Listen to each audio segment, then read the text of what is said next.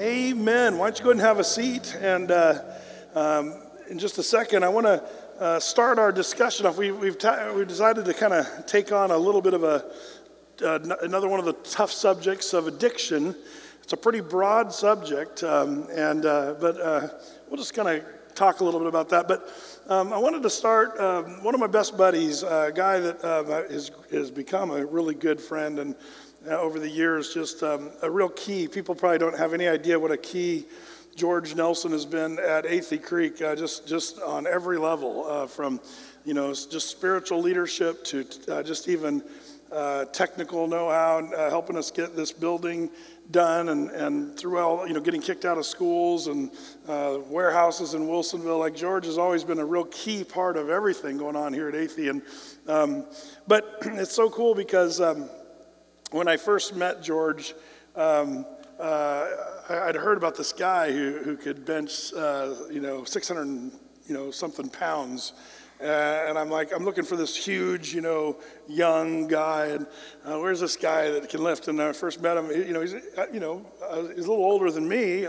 And I was like, wow. And he's not, he's not, not super huge like for the, some of these power lifters. And, um, but sure enough, in his 60s, he was benching over 615. Uh, I went and watched him break a world record, uh, um, and it was pretty awesome.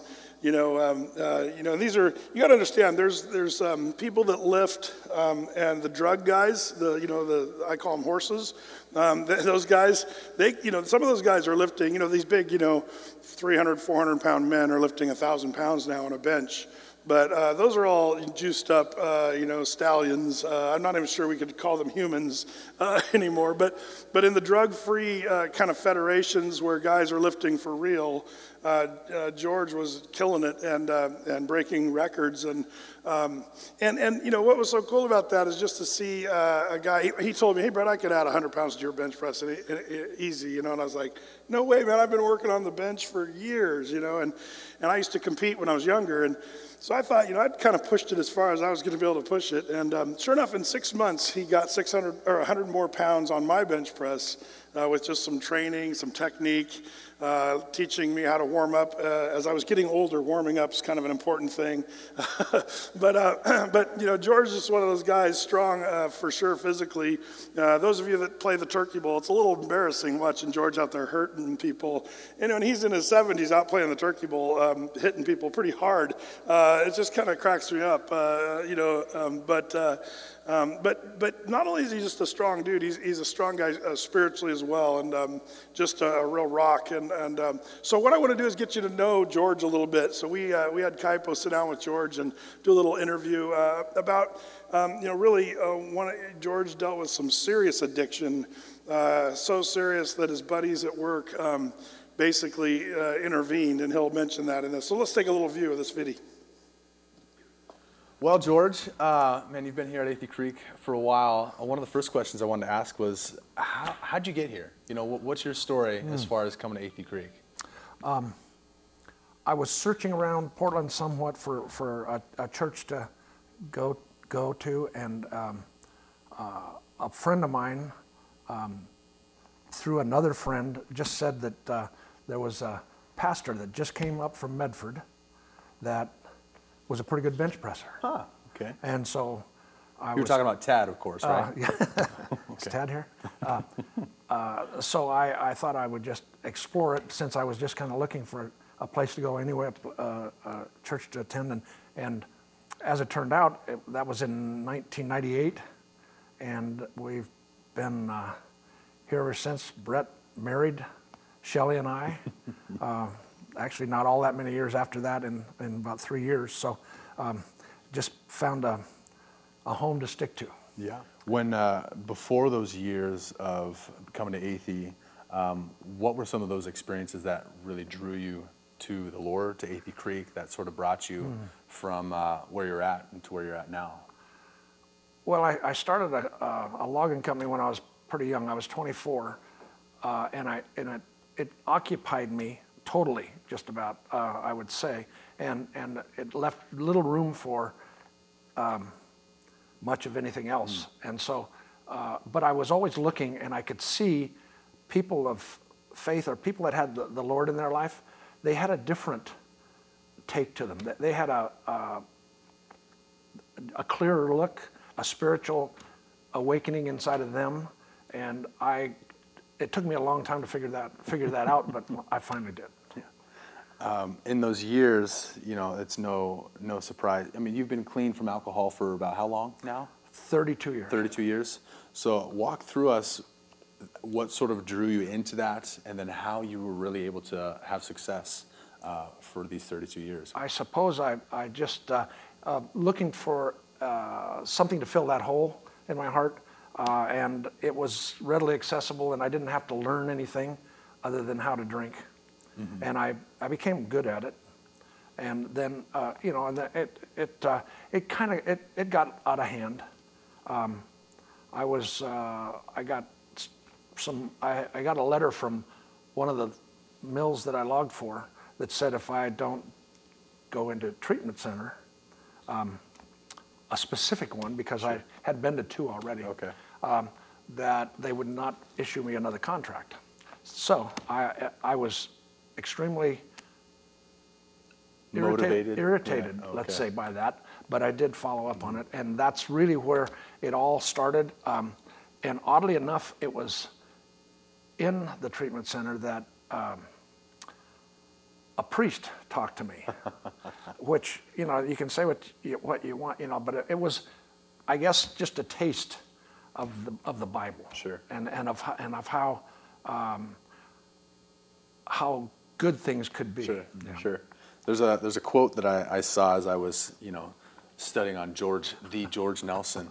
Um, the quote that I think you had said was, uh, "I gave up one bar for another," and uh, maybe walk through us that that transformation of you know giving up alcohol and how you know weightlifting and going into some of that stuff. Um, I don't know, transformed Yeah. transformed you for a little bit. When I was at when I was at this particular treatment center, um, it was in Palm Springs, so it wasn't bad.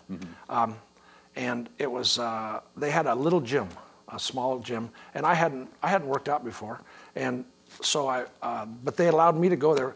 They, they were curious of me because I was the first logger, let's call it, that, Ah, okay. that had ever been to that particular center, and, and it was. Uh, so they were kind of keeping an eye on me. So they, they put me in the gym, and, and there was a young man, was 18, skinny, and he could bench more on a, on a machine than I could. and uh, I kind of just didn't do bench while I was there after that. uh, but, but I came home, and, and as, when I, once I came home, I started uh, uh, an exercise regime uh, to take the place of alcohol. Once I hit a bench press of 300 pounds, he said, "You know, I think you could do okay in a masters meet." And so, so I, I did one and went went up to Washington, up to by Seattle, and placed third in my division and stuff. And I, but I, I got the bug, and there was guys there that I kind of took a beat on and said, Okay. "I'll get you." Coming for you. I'm coming for you. yeah. So George, at your prime, I know all of us guys here are just curious. You know, at your prime, 60. 60? so we've got a ways for the rest of us to get to our Oh, yeah, prime. yeah. Um, at your prime, what were you lifting? What What was it that uh, you were? The uh, most I did in a in the gym, and it was my gym, but was 640, and that was an accident. Um, I was kind of irritated with my liftoff guy on my workout, and he we had um, six plates on each side, and he asked, "Well, what do you want now?" And I just said, "I don't care." and so he just loaded it, and I didn't pay attention to it, and it went up. So you never know. You know, Yeah. when everything goes right, you can lift a lot. Yeah. And it, to hit the, you know, I started uh, actually breaking the world record was at 425 when I first broke it, Mm-hmm. and I moved it up to 615. is that still holding? Yes. Right. So I, you've you've I have got two. what? I have two holding right two holding left. Yeah. Okay. Uh, they've held for 12, 13 years now. Okay. Is there any sign of them being broken by anybody? Not yet. Not yet. yet. Crossing your fingers. Yeah. Uh, I know that's why I have to lift a little bit. but it, you know, it, it, that's back a ways too. I, I was 13 years younger, okay. which that's not that much. That's not that much. No. So George, you've got world records still holding. Uh, you know, um, it's funny how with guys, it seems like we're the bench is really what s- sort of uh, solidifies us as a man. Oh, yeah. Where, and if you aren't, then you're you know less of a man. But I think about these world records and you know all these things that you've done. Uh, are those things still fulfilling as maybe they were back in your prime?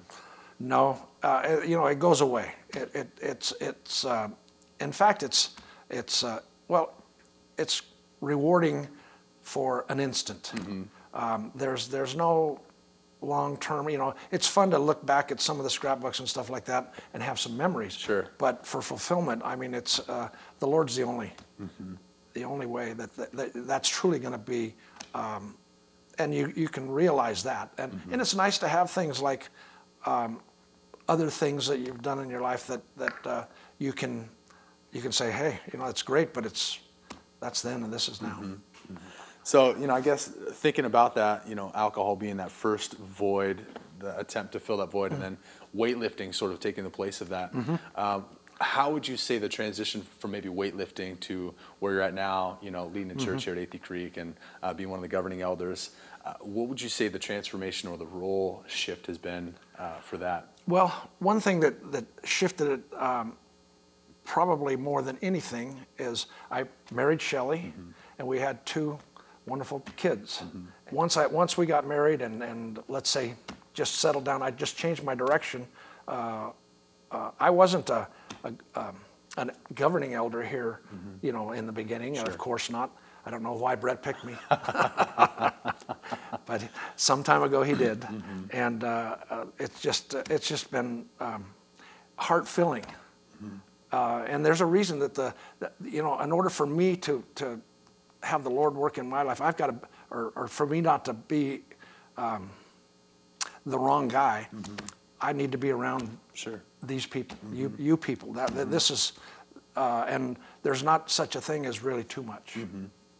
thinking about that idea of accountability, uh, surrounding yourself Mm-hmm. with you know good godly guys. Um, pointing back to this idea of addiction of man uh, needing to fill our souls with something. Um, what are some things that you would encourage guys who are in the thick of maybe alcoholism, pornography, you know, addiction to medications, a lot of these things? How would you encourage them to uh, get out of that slump, whether it's you know through you finding accountability or, or whatever else? Maybe maybe give us some tips. Well, I think accountability is a big thing, but I also think that that there, that uh, a guy can put what I call hurdles in front of um, bad things. You just, in, in other words, you just shore yourself up and you don't go near it. It's like when Brett talks about um, how how bad can I be as a Christian? You know, right on the edge of the fence. Sure, yeah. How, how bad can I be and still be saved? Yeah. in, in s- trying to stay sober or staying sober takes maybe a little more effort than that. It takes uh, you, ha- you you need to, um, or I needed to uh, put obstacles to keep me away from the things I shouldn't be near, and and that that that's not that hard. Uh, It's uh, the, the the key though I th- I believe is um, being around godly men. One of the things that I was told that, that aids me and, and, it, and it helps me telling other guys, other guys about addictions, is ima- I imagine a giant anaconda or python, and it's, it's right here, its head is right here behind me. And when I'm doing the things that I'm supposed to do, and I'm and I'm and I don't have any distractions uh, with drugs, alcohol, and anything like that. Both eyes are shut, and you know what a snake eyes looks like when they're shut. It's just a, a screen that comes down over. If I were to go by a, a bar or something like that, and I look, and I keep going, um, that big snake's eyelid just opens up a little mm. bit, and that that's the one right there that's after me. Mm-hmm. And if I can keep both his eyes shut, we're all good. that helped me for a long time. Yeah. You know, it gets easier. As time goes on, you get, you know, I, I remember thinking, man, if I—I—I listen to someone speak that's got a year, and I'm going, wow, they've been a year. Yeah. And then there's five years, and then there's 10 years, and, you know, life goes on, and Mm-hmm. you, you change how you are and how you think. Maybe maybe talk to those guys who aren't at the 32 year mark right Yeah. now, and they've they've gone five years. Yeah. And then they, the, the snake, the snake eyes opened and Uh-huh. they got, they got taken up. Yeah. Or they went seven, ten. So maybe talk to the situation of those guys who they've, they've fallen back into it. Mm-hmm. Yeah, They and- have, and they've relapsed and, and it's hard to feel, it's almost worse then than Oh, when they're, yeah. so maybe talk, talk to that and, a lot of my friends, in fact, most of my friends, all um, slipped. They call it. That's that's what it's called, and and, and um, I think it's like three percent that don't. Uh, it doesn't mean that they don't get sober again. It just means that they slipped, uh, and sometimes the slip lasts for who knows how long. But that's where the guarding of yourself and the hurdles and the and the uh, the things that you put in the way of you you can't you, you don't really put things in the way of alcohol or the bad stuff or the drugs you you, you got to put it in your way because it's too close to those things and you can get too close to those things if it's not so you got to have the hurdle back a ways Sure. You know, and I think what you're talking about, it really just embodies that verse in Proverbs 16 where it says, There's a way that seems right to a man, uh, but its end is the way of death. And I think, I think Yep. our way of encouraging other guys is hopefully seeing that way of death instead of this enticement that's going to fulfill their soul. Uh-huh. It really is this snake. It's Yeah. really this Yeah. this way of death. Yeah. Uh, but we just get tricked into thinking, oh, this is this is what's going to fulfill Yeah. us. it's uh, you know and it's not just alcohol or it's not just drugs our minds kind of can trick us and say well you yeah you can be a little bit no we can't Not even a little bit. If you had to do it a different way, like if there was the ideal path for you to take, would you still have gone through all these things, still have gone through the addiction, still have gone through all that stuff to be where you're at now? this is the most rewarding. Th- This, just being in, in, in having the Holy Spirit backing me up, and and uh, life is just uh, there's not uncertainty because Jesus has me covered. Yeah, amen. Hey, George, it's been a, a real pleasure just getting to hear from you and Yeah. hear, you know, where the Lord's taking you. Uh, appreciate all your insight and, um, yeah, thanks for all you do. Appreciate yes, it. Yeah, that's good. that's good stuff. Um, you know, uh, Bren and I are working on. We're, we got to write a book because George has the best stories, man. If you ever get George telling some logging stories and uh, bench press stories, uh, there's, there's, he's got some great stuff uh, that, that he's been through and that he's done. So it, it'll make a great book someday, I think. Um, but you know, um, uh, today. Uh, we, you know, we, as we kind of consider the issue of uh, addiction, it's kind of a, um, it's a tough one, and it's broad because there's so many kinds of addictions. You know, um, uh, it basically is is that which holds millions and millions of men uh, in bondage.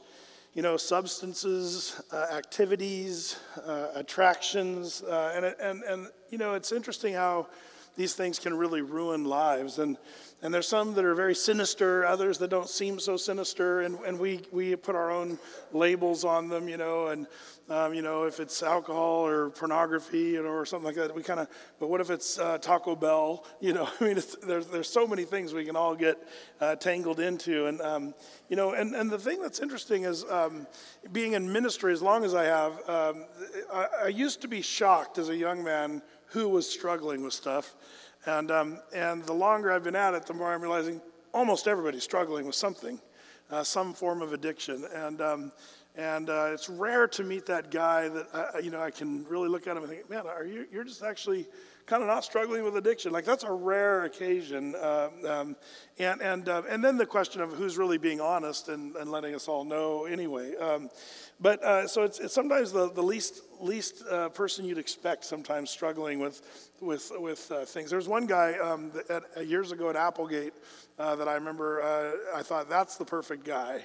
And, um, and you know, I really thought that he was the one guy really squared away. You know, as a younger guy, I looked looked up to him, and um, and then it came out he pretty much lost everything because he had a gambling uh, addiction, and um, and that was a very real struggle. But man, nobody even knew.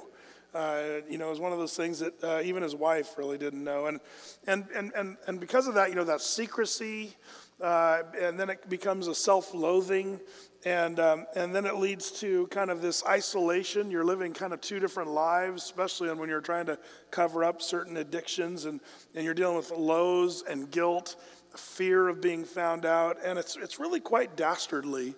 Um, you know, the, uh, you know the, the idea of the, the snake that George was talking about, it's a great image because, you know, the devil, the serpent, um, the snake, if you would, he, he's, he's right there looking uh, and he wants to devour you. You know, the devil's like a roaring lion seeking whom he may devour, but he got, you know, Eve in the garden and Adam there in the form of a serpent. Uh, so it's a, it's a right image there. Um, but, you know, um, interesting how addiction, um, it, it, you know, it involves, you know, trying to define addiction is, is an interesting thing. And I've read a lot about addiction definitions, and uh, there's actually disagreement uh, in the experts. Uh, but um, but it, we do know this. It involves, you know, craving for something intensely, um, loss of control, really, over uh, whatever use, uh, that activity or that substance, kind of not being able to really control. And and, uh, and, and continuing with that appetite for whatever that is, no matter what the consequences. That's where addiction starts to kind of uh, show itself, uh, you know, where you, you sort of throw caution to the wind uh, and it changes, you know, it changes your brain function. You know, um, um, it, it's interesting. The more I've, I've studied this, you know, the, the pleasure centers in the, in the brain, you know, and, um, and basically it, it takes part of what God created in us to be motivated to do certain things, you know, learning and motivation so that we could survive as humanity. Take, take, for example, the drive, you know, one of the key fundamental drives in human nature is sexual drive. Um, and that's a good thing because, man, procreation, uh, and, and, we uh, are fruitful and we multiply on the earth. And that's something that God created. But, but often, what God means for good, Satan will try to corrupt and tweak. And so, um, using those, those pleasure centers of the brain and then trying to, um, you know, what, what actually happens, which is interesting, um, is the flooding of those pleasures in those pleasure centers with things that are sort of artificial. Um, you know, uh, uh, it's interesting, you know, um, whether you're talking about any of those things alcohol, drugs, uh, gambling, and the, the dopamine that starts to, uh, you know, uh, uh, flood your brain with those things that give you, um, you know, sort of some kind of pleasure. It's interesting. There's kind of a new one, by the way, that um, everybody's talking about in, in the world of psychology um, uh, nomophobia. And nomophobia, CNN did a thing on this. Uh, you, you might be one of the growing numbers of Americans who have nomophobia. And what that is, um, it's, it's this it's, um, it's no mobile phone phobia. That if you, if you literally start to get a bead of sweat running down your you know, forehead when your phone, you left it at home. what do I do? I don't have my phone, you know, and, and if, you're, if you're not there, it's a 21st century term, you know, fear of not being able to use your cell phone. Um, and, and cell phone addiction uh, uh, or other smart devices, you know, it's on the rise. And all the surveys are seeing it, especially in teenagers, where it's at very unhealthy levels. And, and we're actually seeing legitimate uh, damage and problems, everything from you know accidents on the highway, uh, people driving, but um, neglect. Um, you know, parents, their kids drowning in the pool while they're texting their friend. Like it, it, it, it pulls you into this other world, and people, uh, it, it, they, they believe it's literally harming um, our minds. You know. Um, and so, you know, addiction, the word addiction is derived from a Latin term, by the way, um, which, which is interesting. The Latin term really co- coincides with the Bible. That means, uh, from the Latin, it's a term that, that comes from the, the term um, to be enslaved by or bound to. Um, why don't you grab your Bible with me and, uh, and turn to John chapter 8. And Jesus had some things to say about this. Um, in fact, Jesus actually said several things about addiction.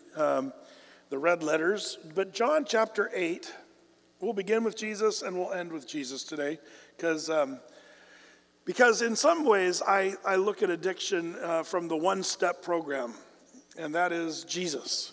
It's all Jesus. Everything Jesus said, everything Jesus did. If you follow his plan, his purpose, and the things he told us to do, you will have great success.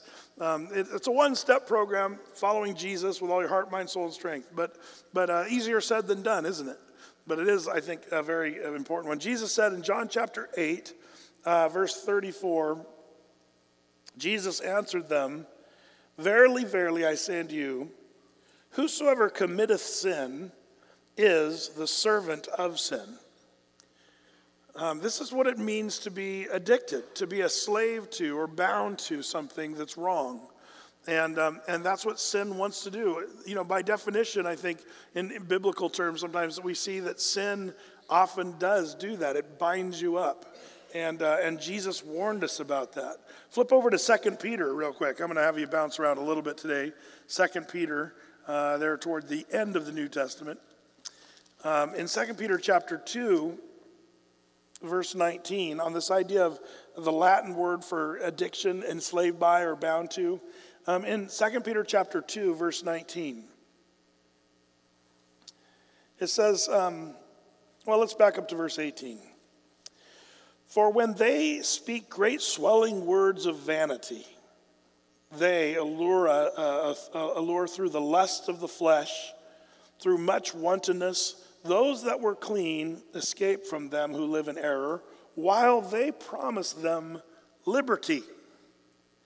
They themselves are the servants of corruption, for of whom a man is overcome, of the same is he brought in bondage. It's this idea of, you know, they offer, uh, you know, freedom, liberty. But really, those addictions really are meant to ensnare. You know, it's overpromise, underdeliver. Um, you know, it's interesting. I think it's interesting uh, that um, when I was a kid, when they when they recognized that advertising cigarettes was not a good idea. Um, do you guys remember that? I remember cigarette commercials on TV. Um, but then some of you guys are young enough, you, have never seen a cigarette commercial on TV.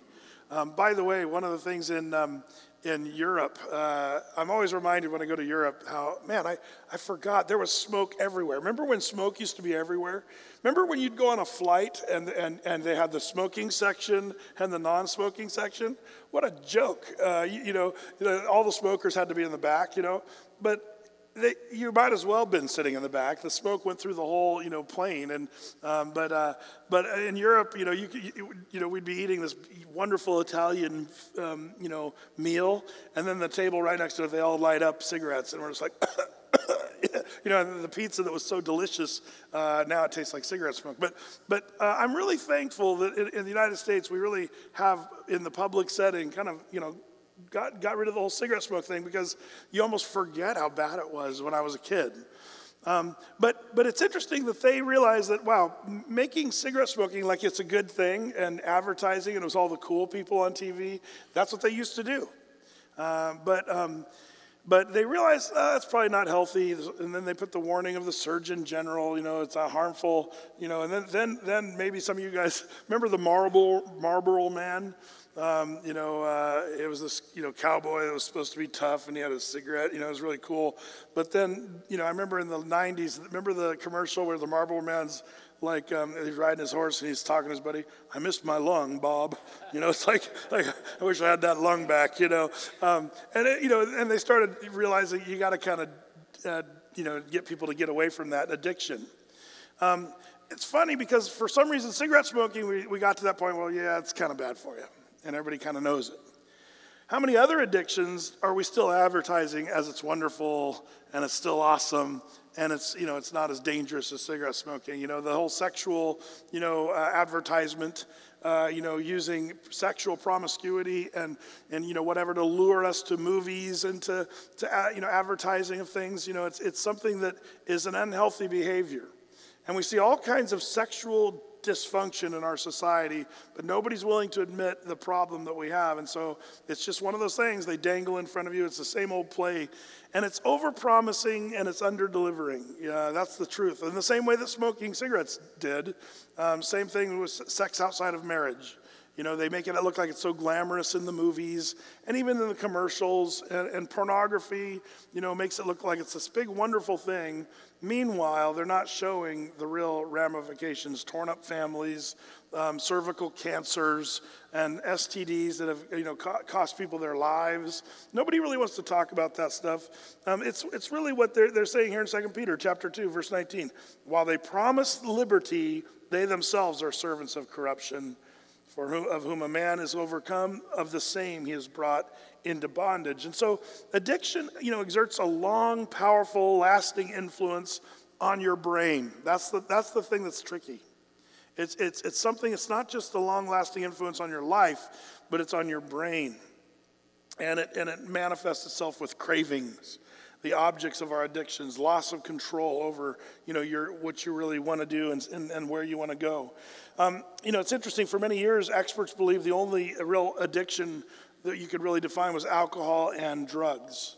But, um, you know, um, in neuroimaging, which is interesting, you know, the technology has gotten so amazing now. Uh, it is interesting what they've learned about addiction with some of the neuroimaging that they can do now. They, they find that, you know, there's um, certain pleasurable activities such as gambling, uh, shopping for some, sex, eating certain foods, and it can also co-opt your brain's functions in, in this area of the pleasure, you know, of the brain. You know, the brain registers pleasure kind of in the same way. When you feel pleasure, um, you know, it's, it's, it's um, whether it's a you know psychoactive drug or even a monetary win or reward or a sexual encounter or a satisfying meal. Um, your brain registers in similar ways, um, and it has to do with the nucleus um, uh, accumbens, uh, a cluster of nerve cells that kind of lie uh, underneath the cerebral cortex. And, and right there, um, you have this uh, release of dopamine which uh, kind of gives us this uh, feeling of it's tied to pleasure. Um, and, and so what happens is when, when we do drugs or alcohol or whatever, it's sort of an artificial way to stimulate that stuff and, and uh, sexual pleasure and even food and all that stuff. Um, it sort of floods that area. But the problem is there's a learning process. Your brain learns what, that, what, what caused that and what made you feel good. And it learns, but it only de intensifies as time goes by, which means you need to feed it more and, and even take it to a next level. And that's what addiction often does. It makes you uh, start to get to ridiculous needs because overpromising, under delivering, just like the Bible kind of says about that. You know, so the, you know the reward circuit in your brain basically um, you know includes areas involved with motivation and your memory um, with, along with pleasure. And so addictive substances, you know, they start to, you know, stimulate the, the, the same circuit and then start to overload that circuit. That's the problem. And then repeat that over and over again, you've got problems. Um, and the studies on this are really interesting. And, and, and so what they've started to realize is um, man, it's much more than just drugs and alcohol. It's all those things. Uh, uh, there's so many things, and even the use of your of your uh, you know smartphone uh, starts to tap into those same pleasure centers of the brain and and and have the same needs to be fulfilled. Um, and so, you know, we're broadening our, uh, our, you know, definitions of what are addicting. Now, now here's where it gets a little tricky. Um, much of psychology will then say, see, and so um, it's a disease. All of these things are disease. And I understand what they're trying to say there, but here's the thing that's a little tricky. The Bible still calls it sin. And one of the problems with calling our addictions a disease, um, um, it, it, the problem is it, it tends to psychologically allow us to dismiss ourselves from what the Bible actually calls sin and say, I'm a victim.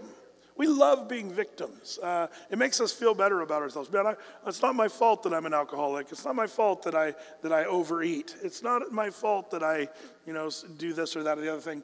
Um, but but actually, uh, the Bible still says no. It's still your fault. Um, and that's something that I want to kind of make clear. One of the maybe distinctions as a Christian man is to just recognize sin for what it is, because I believe one of the beginning steps to recovery uh, is to recognize sin in our own lives. Um, and that's something we'll, we'll get in here. You know, recognizing addiction. Let me ask you guys, let's, let's throw it out for a little public. Uh, if you've got a, um, a nice loud voice, let's try sort of one at a time. Uh, what, what is a sign that you might be addicted to something? Anybody want to give me one, uh, one sign that you might say, okay, I, I might be addicted to something? Anybody want to take a stab? What's that?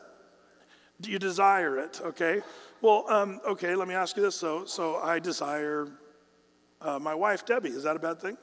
So desire is not bad. When, when can you say desire is becoming an addiction? What is a sign where your desire might be misguided? Hiding. Hiding's a big one. Uh, as soon as you're looking this way and that way, remember Moses when he killed the Egyptian? That's always a good sign. He's like, he looked this way and he looked that way and he killed the Egyptian. Whenever you're doing that, trying to cover something up, that's a great sign. What else? What's, what's another? Right, right here. When you can't stop. Um, one of the key things, if you've tried to stop doing that activity or taking that substance, if you've tried to stop but you just keep doing it, huge indication that you're addicted to something. What else? What, what, help me out. For, take that a little further. What do you mean? With, without getting caught or without hurting yourself? Uh, yeah. Yeah, seeing how far you can push the limits without getting caught. Yeah, that, that's a good sign right here.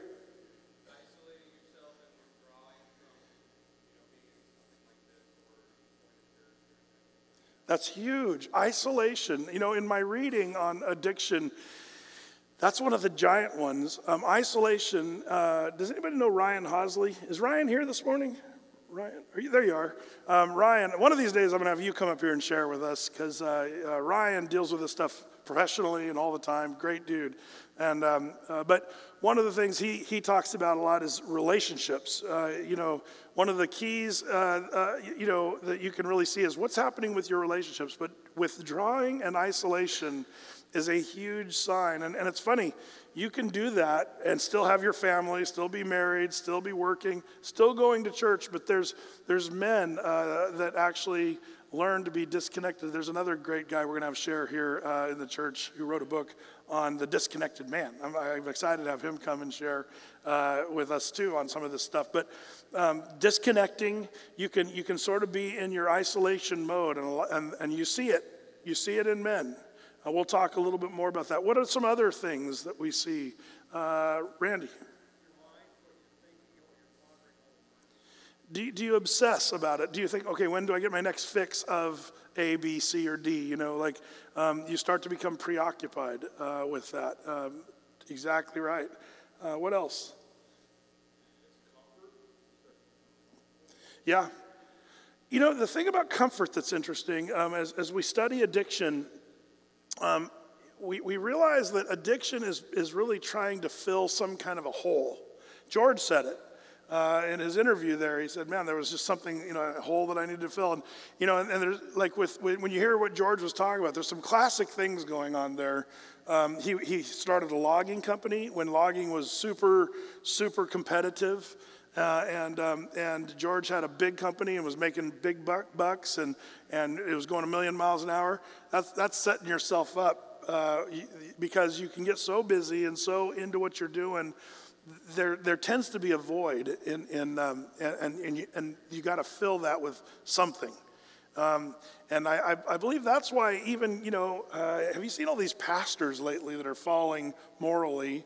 And, and you think, man, those guys should be at like the cutting edge of, of success, like the pastors and, and all these guys that are, you know, we've had just guy after guy, you know, these famous pastors, big churches.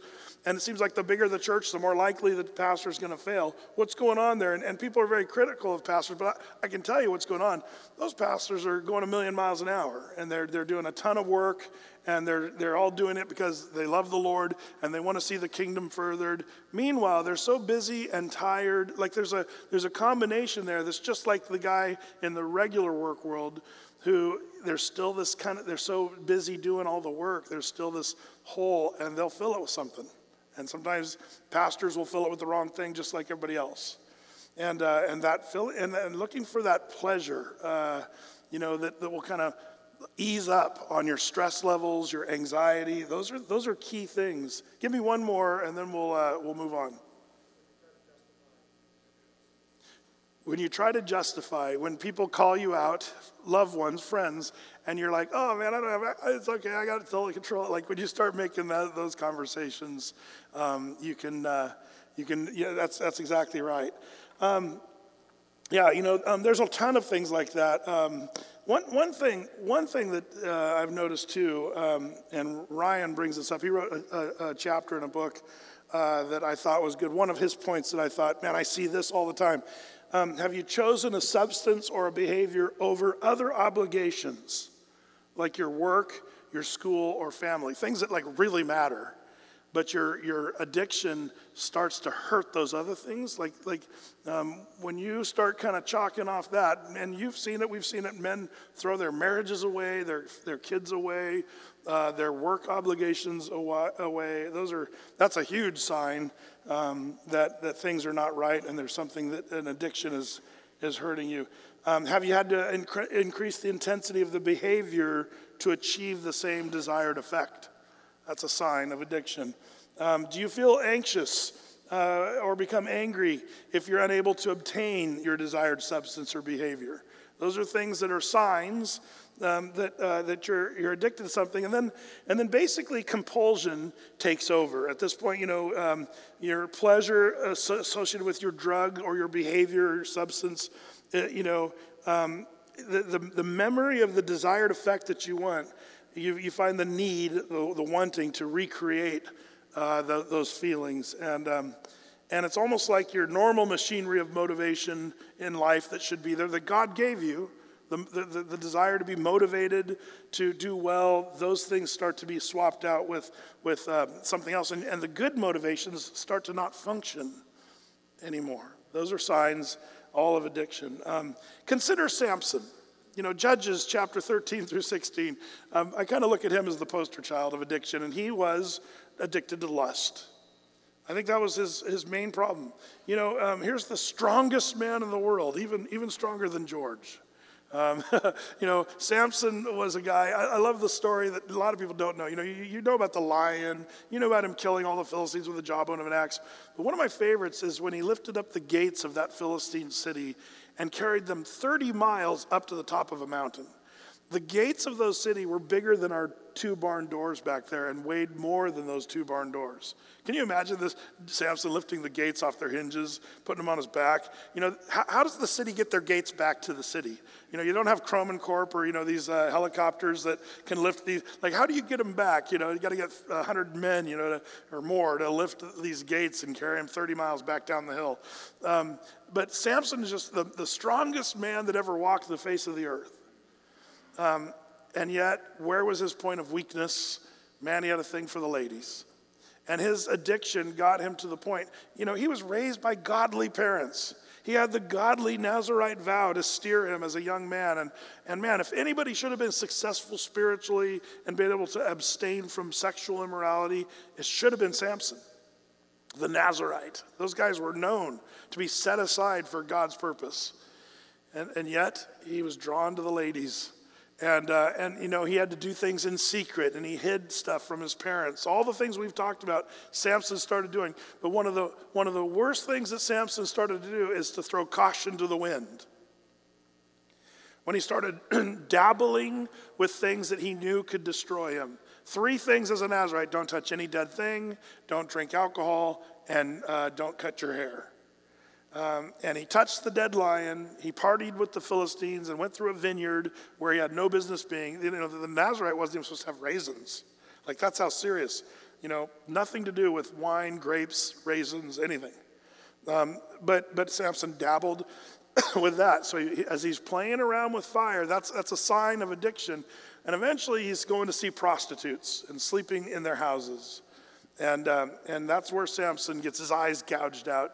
You know, the, the, the results of Samson's um, sin, again, is the poster child of what happens to us when we're caught up in the bondage of, of sin. Just like Jesus said, it's going to tangle you up. And what happened to Samson? He was blinded, binded, and grinded. What, what, what did he do? They poked out his eyes and blinded him. They bound him with fetter and chains, and he gr- would grind at the wheel. And that's what happens to the man, uh, the person who gets all caught up in, in sin, especially sexual sin. Like that, that's exactly what happens. You're bound up, and you just find this daily grind where you're, you're, you're just in real trouble. Sin binds, sin grinds, sin, sin blinds. All, that's a great sermon right there for you. It's right out of the book of Judges. But, but while Samson uh, did these things, here's one of the greatest men of all the Bible. Um, and by the way, uh, for those of you that are struggling with addiction, you know what's great about Samson is he's still numbered in Hebrews chapter 11 as a great man of faith. Don't you love that? It gives us all hope. You know, we all have our struggles. We all have our sins. Samson had his, obvious. So did David. So did others. But Samson goes down in Hebrews chapter 11 as one of the great men of faith of the Old Testament. But what's interesting, you know, really, you could argue Samson never really recovered from his addiction. You know, he, he, he got caught at the very end by the Philistines after, you know, she cut his hair and they bound him up, poked out his eyes. And, you know, the last bit of strength, he knocked down that Philistine temple and killed more Philistines in, that, in his death. Um, so he went down in glory, but, but he really went down. He never really recovered from his addiction. And I, I think that's kind of a sad thing. Samson judged Israel for 20 years. The strongest man in the world should have been in the Bible recorded as judging Israel for 50 years. He should have, he should, he, his, his ministry was cut short. I, I think he could have done so much more uh, for Israel, but because of his addiction, it cut short you know, uh, what, what, what God wanted to do through him, I think. And you can see that, you can demonstrate that. So, um, you know, th- then you kind of think, well, man, Brad, if Samson, the strongest man in the world, failed, is recovery from addiction or, or, or fixing the problem, is it even possible? You know, um, some of you might feel kind of trapped uh, in a pattern of sin or some addiction. And, and um, the truth is, God can break that cycle. And, and there's many men in this room who can attest to that. Um, there's men in this room who've had victory over pornography. Um, there's men in this room who've, who've, like George, who's had 32 years of sobriety. Um, you know, there's, there's good examples. Um, the, the, the, sad truth is that it's a small percentage of men that actually um, that do prevail over these things. Um, you know, there's, a, there's a story in the Bible, by the way, of a, of a man who'd been paralyzed for a long time. Um, and in John chapter 5, verse 6, Jesus um, said to him, He said, Do you want to be made whole? Um, and I, I, remember as a young guy thinking, What kind of question is that? I mean, here's this poor paralyzed guy sitting there, you know, begging by the side of the road. And Jesus asks him, Do you want to be made whole? And I used to think, what a, what a goofy question. Like, why is Jesus asking such a goofy? Of course. But the older I get, the more I realize that's probably one of the wisest questions a person could ever ask. Um, and for those of us that struggle, you know, uh, with all kinds of addictions in this room, that's the question you have to answer right out of the gate. Do you want to be made whole? Because unless you want to be helped, unless you really want to, you know, see uh, victory, uh, I, I, think it's interesting that, um, you know, the, the, the mill, you know, kind of made George. It's like, you know, here's George just going a million miles an hour doing his thing, and they kind of said, We're not going to buy another log until you go to this rehab center. Like, um, I can just imagine how furious you must have been, George, at that. But um, what a, those guys should get a medal. I mean, when, they, when, they, when you realize what they did, as, as hard as that may have been for them to, to write that letter uh, and just say, man, we're, you know, um, but they obviously cared enough about you more than they cared about the logs and the income. Like, like that's the thing you, you guys have to realize. Um, man, you got to get to this place where you, you have a motivation. Um, and, and by the way, for those of you that are here that maybe you can help others, one of the things you can help others is help them find their motivation.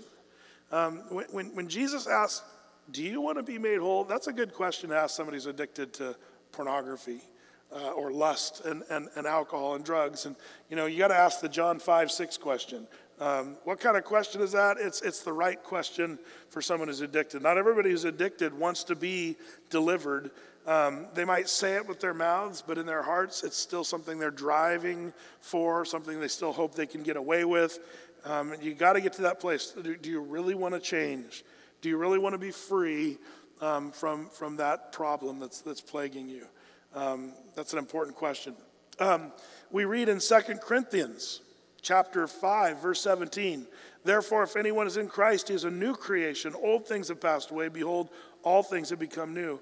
You know, and, and the, the point is, God can change you. He, he wants to change you. That's, that, he's in the business of change.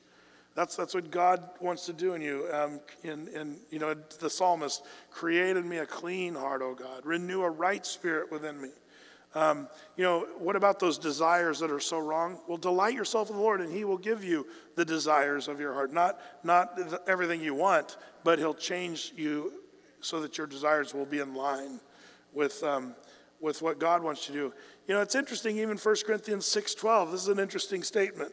Paul the Apostle told the Corinthian church, the Corinthian church was whacked out on addiction um, on all kinds of levels, but probably sexual promiscuity was the, the biggest thing in Corinth. When we were in Corinth just a few weeks ago, um, it was amazing the evidence of sexual promiscuity. Um, uh, the altars, uh, the niches where they had women that were naked dancing at the temples so that, that lure the men in to worship at the temple of uh, Ashtoreth or Diana or, you know, um, uh, Aphrodite, uh, all these uh, fertility goddesses and stuff. You know, Diana, you know, in, in Corinth, we were at this little museum at Corinth, and it's, it's, it's kind of crazy. They got this goddess Diana, and she stands there, and she's got like a hundred breasts, you know, a multi breasted goddess. And for whatever reason, that turned on the boys back there in Corinth, you know, years and years ago, and, um, and they worshiped sexuality. And, and so here's Paul, and he says, he says this He says, All things are lawful unto me, but not all things are expedient or profitable. All things are lawful for me, but I will not be brought under the power of any. What was Paul preaching to the, the Corinthian guys? He said, Man, all things are, I can do whatever, but you got to understand, not everything's going to be profitable. And, and if, I, if I engage in this stuff that's not profitable, it's going to suck me into its powerful grip. I will not be brought under the power of any. And, and by the way, dads, this is a key for you as you teach your young, your young boys. Um, you, you got to sort of and, do this gently but and carefully but you got to explain um, if you can catch the guys before they start engaging in pornography. A lot of a lot of dads don't even talk to their sons about sexuality. It's an embarrassing subject. They feel like they're uh, my son doesn't want to hear it from me uh, about women and girls and lust uh, and so we'll just kind of wait uh, the appropriate age of 21 well, by that time, you know, it's a lost cause. Um, catch the kids when they're young and explain how um, wrong sexuality is going to feed something that's going to bring you under uh, an, a, a, a, you know, a power that is hard to break free from. Um, it's that whole thing I, I, told you about my dad telling, telling me, Brett, don't let Satan get a handle on you, where he can jerk you around and make you do what he wants you to do. And I, I pictured, you know, I had that little, um, you know, Superman lunch bell with the little, remember the little metal rings and the plastic handle? I, I remember I'd go off to school. My dad said, Dad said, Brett, don't let Satan get a handle on you today. And, and I'd walk out the door with my little lunch bill and I'd think of the handle and I, I pictured that on my back and Satan just jerking me around all the time. And so, uh, you know, at an early age, before I even knew it, you know, promiscuity or sexual perversion was, I knew that there was something about that topic. Even as a little kid, I knew that there's something there. You don't want to go there because it's wrong and it's going to it's like a magnet. It's going to get you and draw you in where you cannot break free. Dads, you got to you got to kind of tell the nature of those kinds of sins because man, once that little kid sees that first image of a naked woman and they will see it, um, I remember it was second grade. I think Joey wasn't second grade. That kid was selling pages of uh, Penthouse magazine, I think, in, in, in Joey's second grade class. Uh, some boy was bringing his dad's, you know, pages from, you know, he brought to school and was selling, you know, he's a businessman in second grade, selling pornography, you know. Um, uh, that's a pretty early introduction, you know, but that, that you know, your kids, you know, you got to get it early so that they know, man, run for your life, run for your life from that sort of thing. Um, so, you know, part of it's understanding the sin nature that the Bible teaches about. Um, you know, sin nature, Romans chapter 7, Paul kind of nails this down. Listen to this Romans 7, verses 18 and 19. For I know that in me, that is in my flesh, dwelleth no good thing. For to will is present with me, but how to perform that which is good I find not. For the good that I would not do, but the evil which I would not, that I do. Paul's saying, man, I got this war, this struggle in my flesh. Um, and, and, and to know that, to understand that in me dwelleth no good thing, uh, for me is to will, to do the right thing. That's present with me. In other words, I, I do want to do the right thing, but how to perform that which is good, that's what I can't find. So, so this is Paul the Apostle saying, man, we got this war in, in, the, in the flesh. And Jesus kind of said the same thing to his disciples. Remember in Matthew 26, verse 41, Jesus said, Watch and pray. Now, now there's two words there, watch and pray. We should meditate on that. What does it mean to watch and pray? Watch and pray that you enter not into temptation. The spirit indeed is willing, but the flesh is weak. That's what Paul was saying. I, want to do the right thing, but within me there's no good thing, and, and I don't find how to do it. Jesus gives us a hint saying, well, that part of you that, where the spirit is willing and your flesh is weak, that's where you got to watch and pray. That's one of the tools God gives us. And then the Bible, of course, Paul goes on with the Romans and encourages us to change. Listen to this Romans 13. I'm just going through some quick stuff. You can jot down these notes and study these things perhaps further. But in Romans 13, 11 through 14 says this, and that, knowing the time, now it is high time to awake out of our sleep. For now is our salvation nearer than when we believed. The night is far spent, the day is at hand. Let us therefore cast off the works of darkness, and let us put on the armor of light.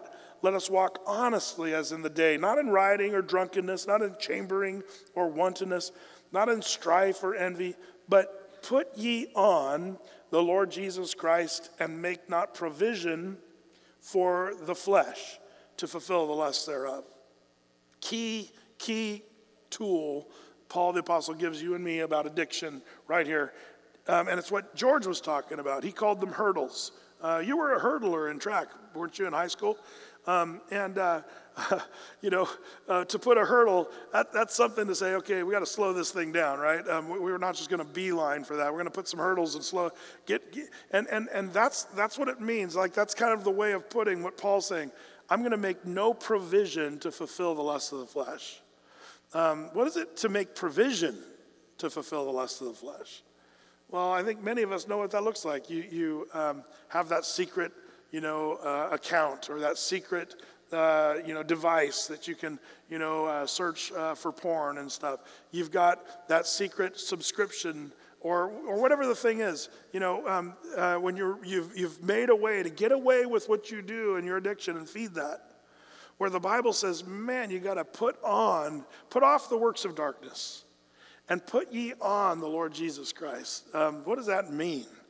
You know, it means I got to realize I've got uh, night clothes and the night is far spent. The day is, it's time to change. It's time to wake up and, and put off all the things that I do that makes provision to fulfill the lust. It's like George mentioned, something I preach about. I say Christians ask the wrong question. They say, How far can I go and still be saved? How far in sin can I go and still? You're just making provision right there to fulfill the lust of the flesh. The question we should be asking better is how far away from that stuff can we be and, uh, uh, and, and walk with the Lord? Not how far, you know. By the way, that's just one of the reasons why um, I don't drink alcohol, and I never have. It's, it's, it's because I'm a pastor and I want to set a good example, but also I've got a lot of friends, tons of friends. Two of my friends, good friends, have died because of alcohol. Good friends.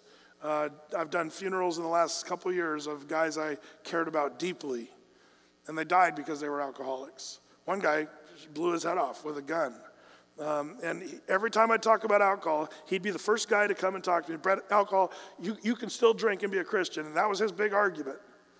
But it was ultimately alcohol that got him to a place where he shot himself in the head.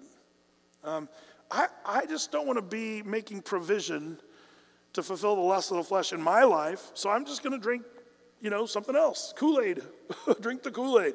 Uh, Brett, but you're missing out. I, I, don't really care, and I don't really feel like I'm missing out because I've never really tasted um, what beer or alcohol is like, so I'm, I do not miss anything. I feel bad for some of you guys. Oh, Brett, a, a nice cold beer after work, it's just awesome. That's great, and you can do that. I just have too many friends. And I also know my own personal nature.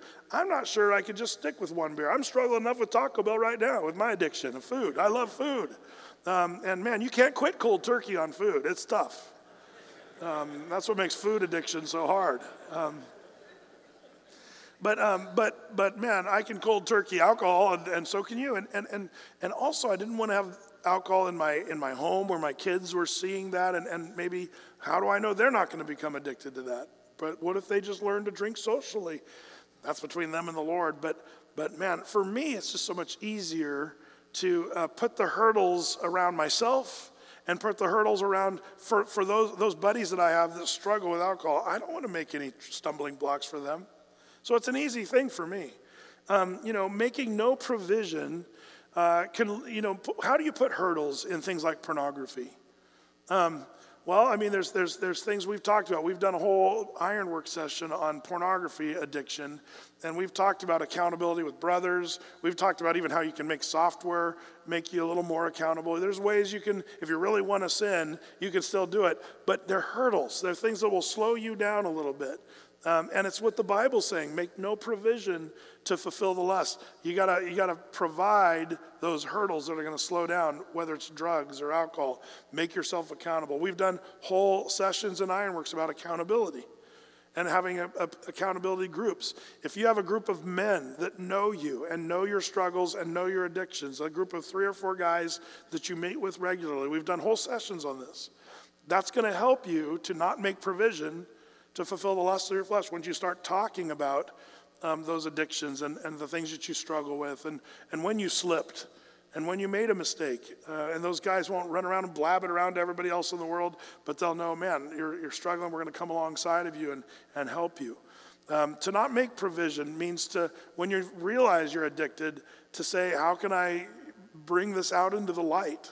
Um, um, that's that. I'll finish up with that. Bringing it out in the light is kind of a key. But um, but uh, how do you you know do this? You, you know you got to put those hurdles. Make no provision. Put ye on the Lord Jesus Christ. Um, what a key that is. Um, uh, you know, by the way, conf- uh, the one thing the, the, the, mill did to George, confronting, they confronted George really with, with that. And I do think that's a biblical notion. And for those of you guys that have buddies I do think that if, if I have one regret over the years is I wished I maybe would have come on a little stronger with some of my bro- brothers and buddies who've gone down in flames in their addiction. Um, you know, I, I um, you know, George and I have a friend, good friend, who was here at Athey Creek at the very first Athey Creek Sunday service. Uh, he was here, and um, and and this guy was successful. He had uh, a beautiful home up on the hill in Cascade Summit. Um, he had a beautiful family, an amazing job, uh, and um, everything was like great. But he's an alcoholic. And George and I worked with him and helped him out and tried and talked to the family and you know and we years of just trying to chip away and um, and uh, but we were nice about it, and we, we you know, and we even uh, got convinced him to go to a rehab center once, and um, but he'd leave. He'd always leave early, and um, you know, but but it was really tough because I remember one time George and I were called because he was in the hospital, and it had to do with his alcohol. But basically, the doctor was like, "Man, if you don't stop drinking, you're to die." And so I think that's as pointed as we were. Is when George and I went and visited him in the hospital and said, "Man." We got to get you sober. We got to, we got to, you got to, you know, and, and, you know, we kind of did everything we knew how at that time to try to help him. But this was the kind of guy that at the very beginning of what I was talking about, he really didn't want, he didn't really want to change. He didn't really want to be sober. Um, so where are things now? Well, he, he died, was it last year or about, uh, you know, about a year ago. And, um, and it was because of alcohol. And um, they lost the house their, their daughter is, is gone, not walking with the Lord, into all kinds of weird stuff and sad. Um, heartbreaks on that one. Um, you know, his wife is still walking with the Lord and, and loves the Lord and still plugged into Athey. And she's one of the, I admire her. She's one of the real troopers that I, I have to say, uh, through the hardest things I've seen a person go through, she's just plugging away, you know. And uh, Deb and I pray for her uh, daily. She's a close friend, and, and, and yet to see where what alcohol did to that family, um, it makes me kind of wish I could rewind and maybe just be more hardcore somehow. Um, what do you do when you need to confront someone who's really an addict? Well, James chapter 5, verse 19 and 20 says this Brethren, if you do err from the truth and one convert him, let him know that he which converteth the sinner from the error of his way shall save a soul from death and shall hide a multitude of sins. Um, that's a pretty strong word from James, isn't it? Man, if you go and say, I'm going to you're, you're given to sin and addiction, and I'm going to do whatever I can. If it kills me, I'm going to do it um, to show you the error of the way, your way, so that it will save your soul from death. Like I've got too many practical examples where I've seen this, where maybe I, I could have done a little more. And, you know, I can't own it. Um, and the soul that sins, it shall die. That's what the Bible says. So it's not my fault. But at the same time, I want to listen to James and be that guy. And, and the commendation is man, if, if a person converts that, there's, there's a hiding of a multitude of sins. That sounds pretty good to me. Um, Hebrews chapter 12, verse 11. No discipline seems pleasant at the time, but painful. Later on, however, it produces a harvest of righteousness and peace for those who have been trained by it. You know, discipline seems ple- uh, unpleasant, uh, you know, but it, and painful, but it, it's going to bring about a real blessing. And, and I think we, we, we tend to love our friends who are addicted to stuff and we don't want to bother them and we don't want to be jerks about it. But um, sometimes I think confronting is a biblical thing. And, and, um, and maybe it is to confront somebody and say, I think you need to go get counsel some good godly counsel and um, and whether that's a you know a professional counselor like Ryan, uh, which is, has helped a lot of people, a lot of guys out of especially sexual addiction.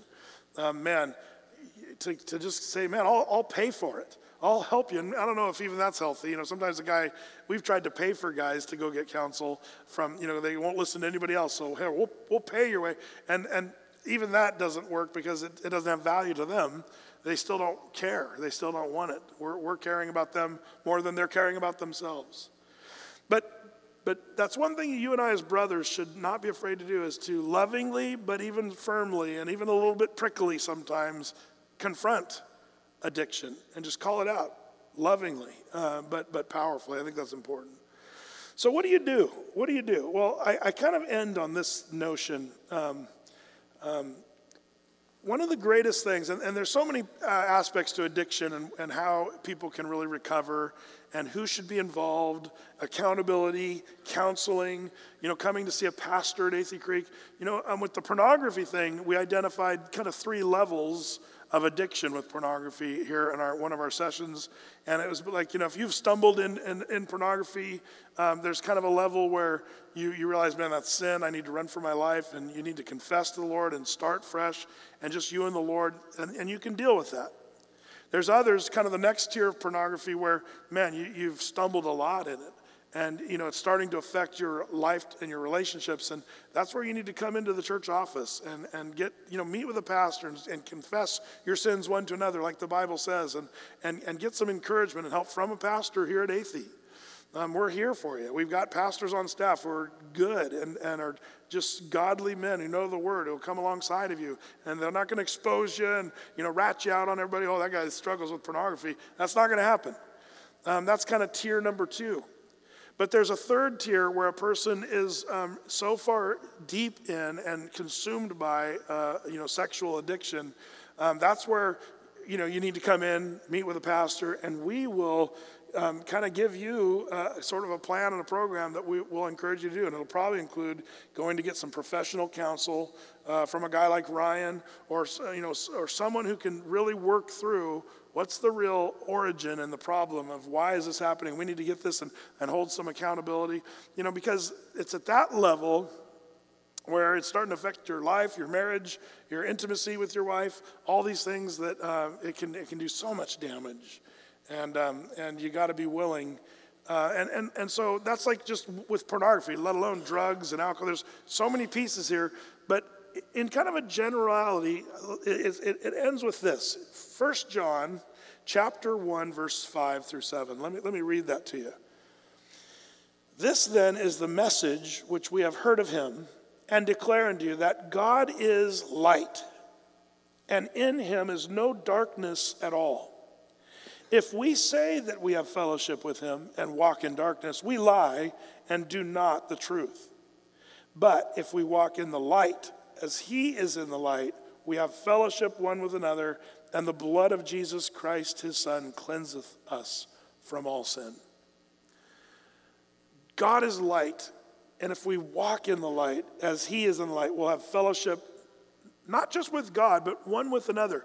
One of, one of the things you guys identified as a evidence of, of addiction is isolation. Um, you know, and listen to what Jesus said about isolation. Uh, John chapter 3, verse 17. For God sent not his Son into the world to condemn the world, but that the world through him might be saved. He that believeth on him is not condemned, but he that believeth not is condemned already because he hath not believed in the name of the only begotten Son of God. And this is the con- condemnation. Listen, that light is come into the world. And men loved darkness rather than light because their deeds were evil. Let me read that again.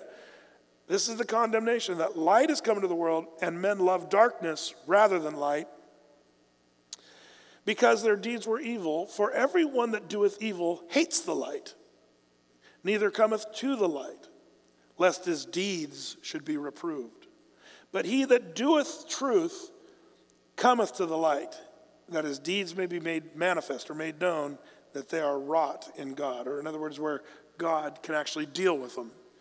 Um, I know this is a hard passage, but basically are addictions that we so desperately want to hide in the dark um, need to be brought into the light.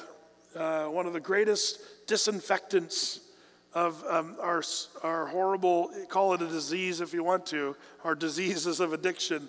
The way you get rid of that disease is get some sunlight on that whole thing. And I'm talking about S O N, the light of Christ. Um, as we walk in the light, in it, we'll have fellowship one with another. Um, the more isolated a man becomes, the more I'm concerned about his own walk and about what he's doing behind closed doors. Um, you know, I, one thing I love about George in, in, starting out this with, you know, everything I've seen George do, he goes full bore. Um, you know, and, and that's what I like about him. You know, when he was a logger, he was like a logger's logger. Like he, he knew how to get it done. He makes the guys on the logging show look like wimps. Uh, uh, and, and stuff. Uh, by the way, I, I, got to use his chainsaw the other day, and he's got a certain way of filing. What do you call that? Uh, chisel edge? Uh, and, and he, the sharp, sharpest chainsaw I've ever used. I was sawing just, uh, and, and uh, man, with that saw, it was just like just, just a little rap of the throttle, and you got just uh, chips of wood just flying. It was, I was like, oh man, if I could sharpen my, my chain like this, you know. But I love the, the skills. When we ride dirt bikes, you know, uh, George never goes half-hearted. It's always wait, throttle, pinning to win it, you know. And, and uh, even if he hits the ground really, he hits the ground pretty hard too, I've noticed. Um, I've seen him take some soil samples once in a while um, and dirt bikes. Uh, but, uh, but full bore, you know. But one of the things I love is when he plugged into Athey Creek, he plugged in full bore. There was no, I'll show up on a Sunday and just kind of chill and sneak out. I don't want to get to know the pastor too much because he might call me out on something. Or like I, I notice there's guys that sort of sheepishly come and go, uh, and it makes me worry about them.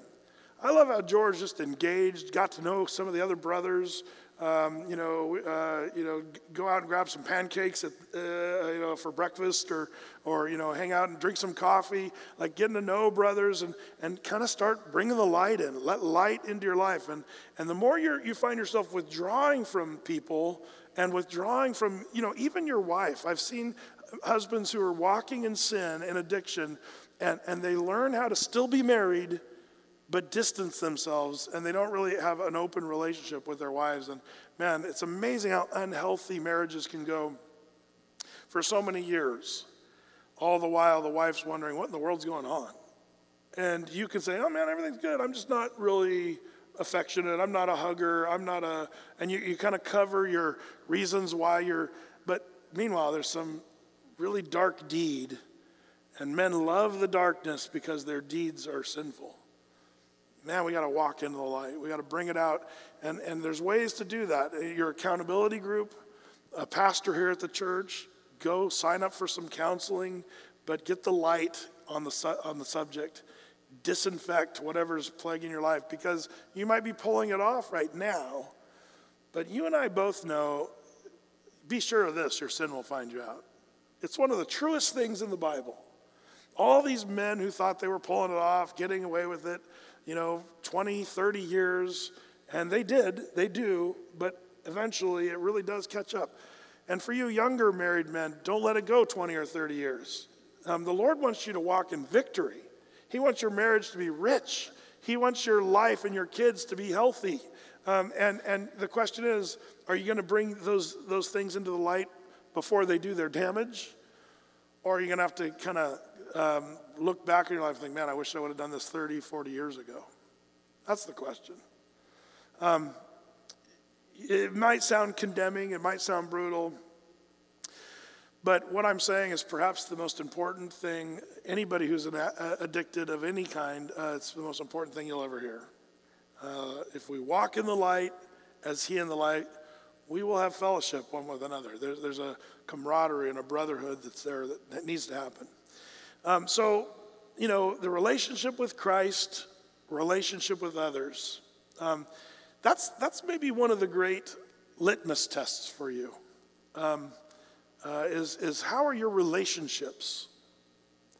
And if your relationships are, if you're working at distancing yourself from other relationships with the Lord or with other people, man, why are you doing that? Ask yourself why. And it, does it have anything to do with sort of keeping your deeds in the dark?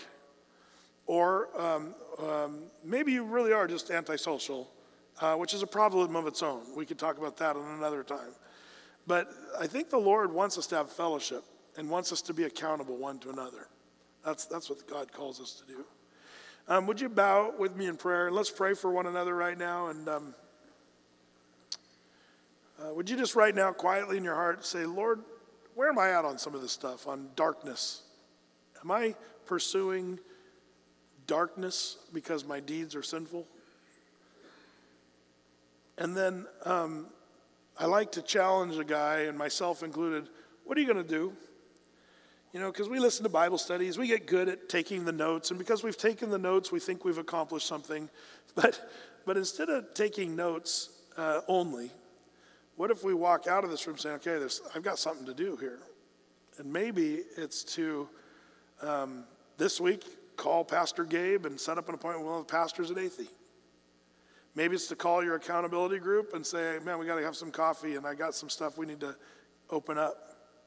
Um, for others, it might be getting counsel, real counsel for, you know, deep problems that are, you know, maybe you've been harboring those things for years. It's, and you know it's time to, to actually do something about it.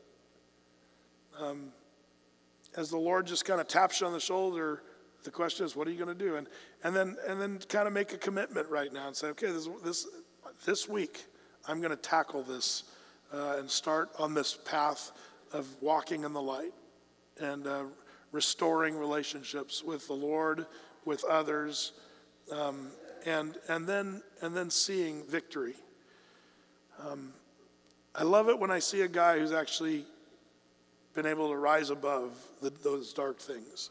Because man you just see freedom. You see joy in their heart and their lives. There's, there's guys in this room that'll talk about pornography and it makes us all blush because like man i was addicted to pornography. I looked at this that and, and you know they'll talk about it. You're like oh man this is kind of awkward.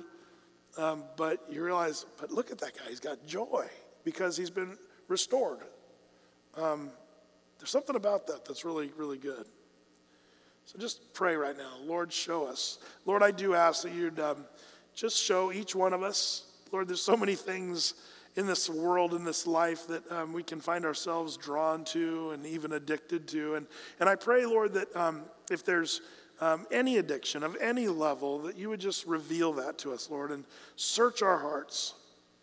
See if there be any wicked way in, in us, Lord. And, and we know all these things, whether it's um, alcohol, drugs, gluttony, um, sexual promiscuity, um, addiction to technology uh, that can also be linked to other addictions. Lord, we, we just see so many things that um, in our culture, in our day, that can really snag a guy and chain him up, bind him up. Lord, I pray that those chains would be broken, that there would just be a real victory, Lord. I pray that you'd give my brothers not only the will to, to do, but the heart to execute those, those actions that, um, that they need to do, Lord. I pray that, that right at the beginning you'd give us the desire for victory, Lord. Cre- just create that desire, Lord, even as we delight in you, that you would give us the new desires, um, new cravings, that our cravings would be for you, for fellowship, for um, just the richness of walking with you, Lord. And uh, Lord, I know that a lot of these things can be a lifetime, even, of struggle.